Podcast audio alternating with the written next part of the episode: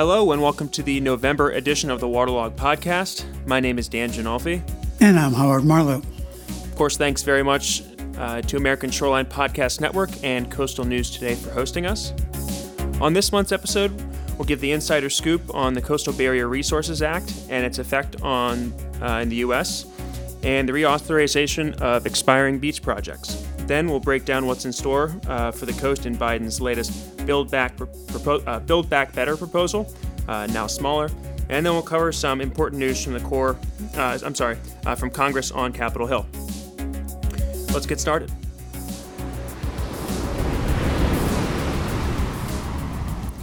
For those who don't keep up with the minutiae of coastal policy, uh, there was a recent change in the interpretation of a federal law called the Coastal Barrier Resources Act that denies the use of federal funding to dredge specific designated areas for beach nourishment. I think there's too much history to cover here on this podcast, uh, but the reason that we bring this up today is because it restricts several beach nourishment projects from using a reliable source of sand that is sitting literally right next to them. Uh, and this recent change forces some communities and states to find new sources of sand that have never been used before and for which their impact to nearby ecosystems is unknown. To be clear, these are areas that are far enough offshore, often several miles, um, that they're far enough off to impact uh, fisheries and other various species that live in deeper waters. In the case of one of our clients in New Jersey, the specific uh, the use of a specific inlet sand source was actually approved by the Fish and Wildlife Service when their federal project was authorized, and was approved for, re- uh, for several renourishments over more than a decade, until the Fish and Wildlife Service abruptly re- reversed its opinion on the use of the borrow site. The project was last renourished in 2017 when the state paid an additional, actually more than six million, in state tax money to pump sand from a sand source uh, that was five miles away. The original one was just just a mile offshore. And here's the most important point about this new decision by the Fish and Wildlife Service. In this area of New Jersey, since the project began in the 1990s, it has created over 200 acres, over 1.5, 1.5 miles in length, of nature preserve that is home to various endangered species. So, this is a clear benefit that has been entirely ignored by the administration's new legal interpretation of the law. These benefits have been documented by leading coastal researchers, and coastal models show that if the dredge project does not continue uh, to dredge sand and, and replace it farther up up the in, in, this, in essence uh, the littoral drift uh, and keep it within the system, that that area is going to continue to erode back to nothing as it was just a few decades ago. So in essence, this is a short-sighted um, you know play by the administration to quickly undo anything that Trump did, and I, I find it frankly dismissive of sound science. Well, let's talk about some things that are going on elsewhere. President Biden is over as we speak right now in Glasgow, Scotland for COP26. That's a two week UN conference on uh, climate change. It's big because usually these conferences are, you know, just conferences where you have things coming out at the end which say, well, we did a good job or we did our best. This is the second time where nations throughout the world are getting together trying to collectively deal with climate change.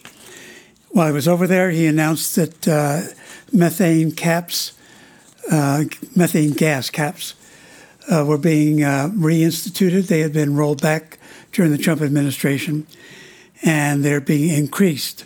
So the president at least had that to start out. We'll see what happens uh, by the time the conference ends. Um, there's a new uh, the new budget deal marks the biggest climate investment in U.S. history. I'm talking about uh, what is going into the budget reconciliation bill. Now, this is something that may or may not happen. We'll talk about that in a second. But basically, it provides tax credits for companies and consumers that are designed to make it easier and maybe cheaper to buy electric vehicles, install solar panels, retrofit buildings, and manufacture wind turbines and other clean energy equipment. EV credit would lower the cost of EVs made in America and be phased out for wealthier families. Civilian Climate Corps also would be created to hire 300,000 young people, that's in quotes, they're discriminating against us, not necessarily young people, to restore forests and wetlands. On wind turbines, there's also climate news. The Biden administration announced last week that the Interior Department will offer lease sales off the coast of North Carolina, Louisiana, Texas, as part of a commitment to deploy 30 gigawatts of offshore wind energy by 2030. That's a lot. It's a lot. Yeah, you know, we use 30 and gigawatts. I was going to ask you, that must be a lot. Giga. I wish I wish I had a reference, but I mean that's that's enough to power. I can say at least a couple hundred homes at the very least. Yeah, better be several hundred, I think probably. But you know, bottom line, I think all of these things they're not enough, but they are major steps forward, and I think that's important for us to focus on here, because coming out of uh, certainly when we talk about in in a second again the Build Back Better proposal uh, there's going to be a lot of not enough, but if it ever comes to pass, it will be a major step forward. So the president, uh, the president's original Build Back Better proposal was about 3.5 trillion, as I recall. It's gone on a diet, and it's now about half of what it's uh, of its previous size. A lot has been agreed upon, but not enough. Not enough to, uh, you know, still get it into a position where it's going to be passed. As recently as yesterday, Senator Manchin of West Virginia said he won't support the entire package until he knows its cost and its impacts on the economy. Now, why is that important? He's a Democrat. There are only 50 Democrats compared to 50 Republicans, plus Vice President uh, Kamala Harris, who is a Democrat, and she is a member of the Senate for purposes of breaking a tie. So we need every Democratic vote we can get, is what President Biden would say. Right now, I would say, really, who knows whether or when we're going to get a, that one vote that's needed to make sure that we have 51 votes. Now we've already talked about the claims that this that, that this is that Build Back Better three Bs uh, is the largest investment this country has ever made to combat climate change. But here's some other information that you ought to know. The draft that is out there this week has six billion dollars for NOAA. That's important. We don't know how NOAA is going to use it, except it's for NOAA to be used in both combating uh, disasters and um, promoting resilience. Infrastructure. Now, depends on the agreement, the infrastructure bill that's already passed the Senate, the bipartisan infrastructure bill. When's a vote going to come? It could come this week by the time you're listening to this podcast in the House. On the other hand, it maybe won't. So I don't know what's going to happen with that. None of us knows. Vote is promised in the House. First, was promised by the end of September. That didn't happen. end of October didn't happen. This week, maybe. End of November, maybe. When the government runs out of funding on December 3rd, maybe. I don't know. Appropriations, House and Senate appropriations leaders are getting together this week to look at uh, getting movement on the 12 appropriations bills. The House has passed all of its bills, and the Senate committee has approved all of its bills, that is, its versions of the bills. The trouble is, the, the versions have several major disagreements. The aim is to get one draft omnibus bill, including all 12 bills, ready for a vote by tw- November 29th. That is what the appropriations leaders have said. Now, Senate Appropriations Committee Chair Leahy also has said that both Republican and Democratic earmarks will stay in the final bill that Congress passes. That's important for you folks who have members of Congress who have gotten an earmark into either the House or the Senate bill it will stay in the final bill. Something is kind of interesting, by the way. Of the top 10 senators receiving earmarks, seven were Republicans. Kind of interesting because not all Republicans made earmark requests. And in fact, the Republican conference rules in both the House and the Senate are to oppose earmarks. So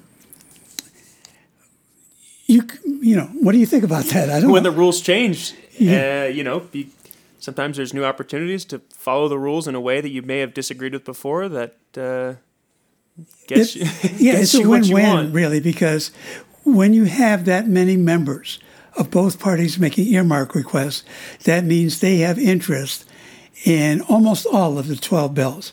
Uh, one of the defense bills has nothing that's local, so there are no earmarks at all. So 11 of the 12 have members of Congress from both parties who have earmarked interest in getting those bills passed. They will be passed. We will not have a government shutdown. We may have these kind of continual short contest, uh, continuing resolutions going on, but I think we will have a bill passed, and we can credit that to these the creaky start, but the good start that uh, I think is still solid. I said creaky because, again, the House and Senate Republicans say no, no, they're bad, but oh yes, well, some of us will take advantage of them, some of us won't, which is fine. It would frankly be a loss if they didn't. Yeah, you know, you can't you can't have the entire other party making earmark requests and and not have not you have your own, have your I mean, own constituent interests. Right. Earmarks can only go to governmental entities or nonprofits, charitable nonprofits, by the way. So any of you who have an earmark is the most streamlined and easiest way to get funding out of an appropriations bill. Yeah. So if you're not going to put in an earmark, there is other there are other ways to get funding. That's how it's been done for the past decade, more more. Yeah, you, you, but you when you get, when you have that tool back, use that tool. Use it because the other way for and this is particularly true for smaller local governments. There is no likelihood, and we we have a lot of small local government clients, and we went through a period when there was no earmarks, and we tried to get them grants. They just could not compete well against medium-sized and larger local governments for getting the grants, federal grants. And the paperwork involved both when you get the grant, when you try to get the grant, and when you get the grant is ugly. So therefore, we gave up that thing. And they went to looking for state grants and wherever else they could find money, which is increasing their local taxes mo- mostly. So it's a good idea.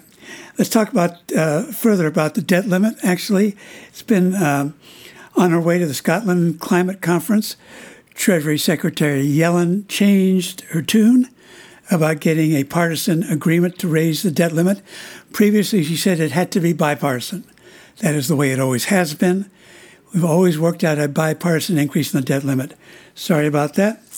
Debt, uh, the debt limit, she says now, has got to happen because the Democrats have got to make it happen, and maybe as part of a reconciliation bill.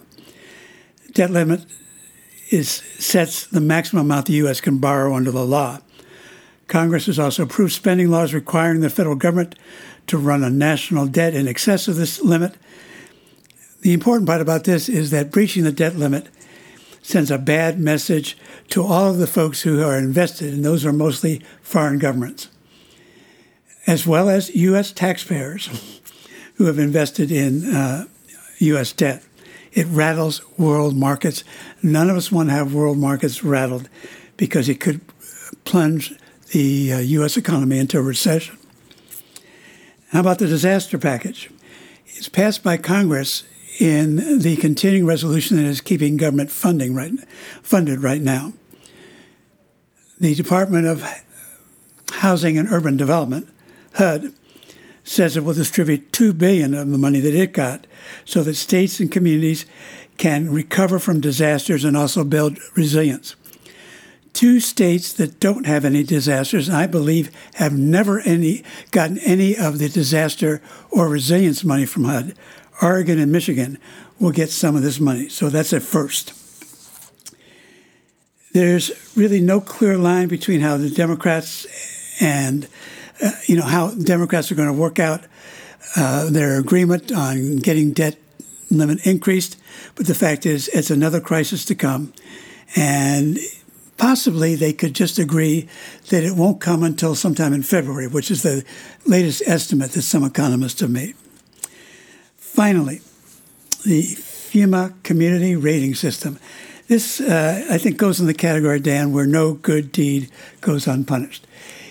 Under the community rating system, as I understand it, and you're better knowledgeable in this, if your community takes is proactive about addressing flooding by raising homes and taking utilities and elevating them to higher, uh, you know, above ground and flood proofing and all those sorts of things, if you mm-hmm. can get a, a percentage of your community or, or all, ideally, to make investments in, in essence, making your resilient more, your community more resilient, you can get significant discounts on your flood insurance premiums, and that's through the community rating system. It's called the CRS. Now, the Minnesota Department of Natural Resources says it only further incentivizes bad development. Well, it doesn't it doesn't directly encourage more development, but it encourages people to stay there. Yeah, so I think the position that is being taken, and I don't want to just pick on Minnesota because the Association of State Floodplain Management uh, Managers has also said it's a perverse incentive which encourages development in high flood risk areas. Please, folks, these folks are not going to disappear off the coast or from riverine areas. You think that they're going to move away and make the desert all populated? This is not going to happen. We have to try to make areas resilient first. Some people will have to move. There is no doubt about that. But you can't blame communities and whole programs for trying to reduce the taxpayer cost of disasters, post disaster. I think it's extremely easy for people to say that other people should sell their houses. Yes. But when, I mean, we have a client who is literally it, no houses are falling into the ocean, but it's happened there before, mm. and it is a, very close to happening again. And one of the comments that one of the residents made was that it's amazing how insensitive other people can be when making comments about their community.